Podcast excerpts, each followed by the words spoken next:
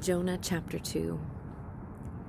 Then Jonah prayed to the Lord his God from the stomach of the fish, and he said, I called out of my distress to the Lord, and he answered me.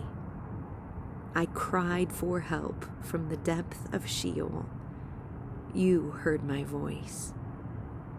For you had cast me into the deep, into the heart of the seas and the current engulfed me.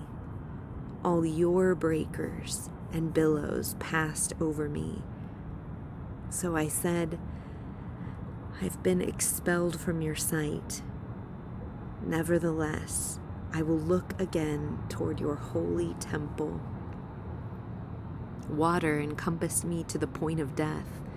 The great deep engulfed me. Weeds were wrapped around my head.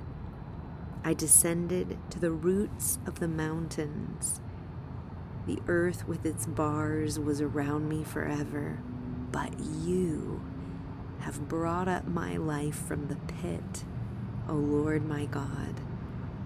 While I was fainting away, I remembered the Lord, and my prayer came to you, into your holy temple. Those who regard vain idols forsake their faithfulness. But I will sacrifice to you with the voice of thanksgiving. That which I have vowed I will pay. Salvation is from the Lord. Then the Lord commanded the fish, and it vomited Jonah up onto the dry land.